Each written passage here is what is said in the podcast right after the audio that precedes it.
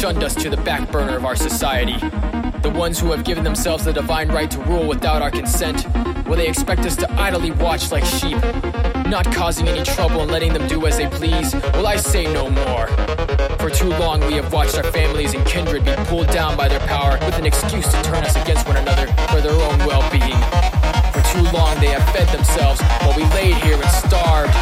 Little did they know they were feeding the fire that burns in our hearts today. As we stand here, unmoved and unwilling to compromise. Today, we take our stand for justice, for fairness, and for equality to all.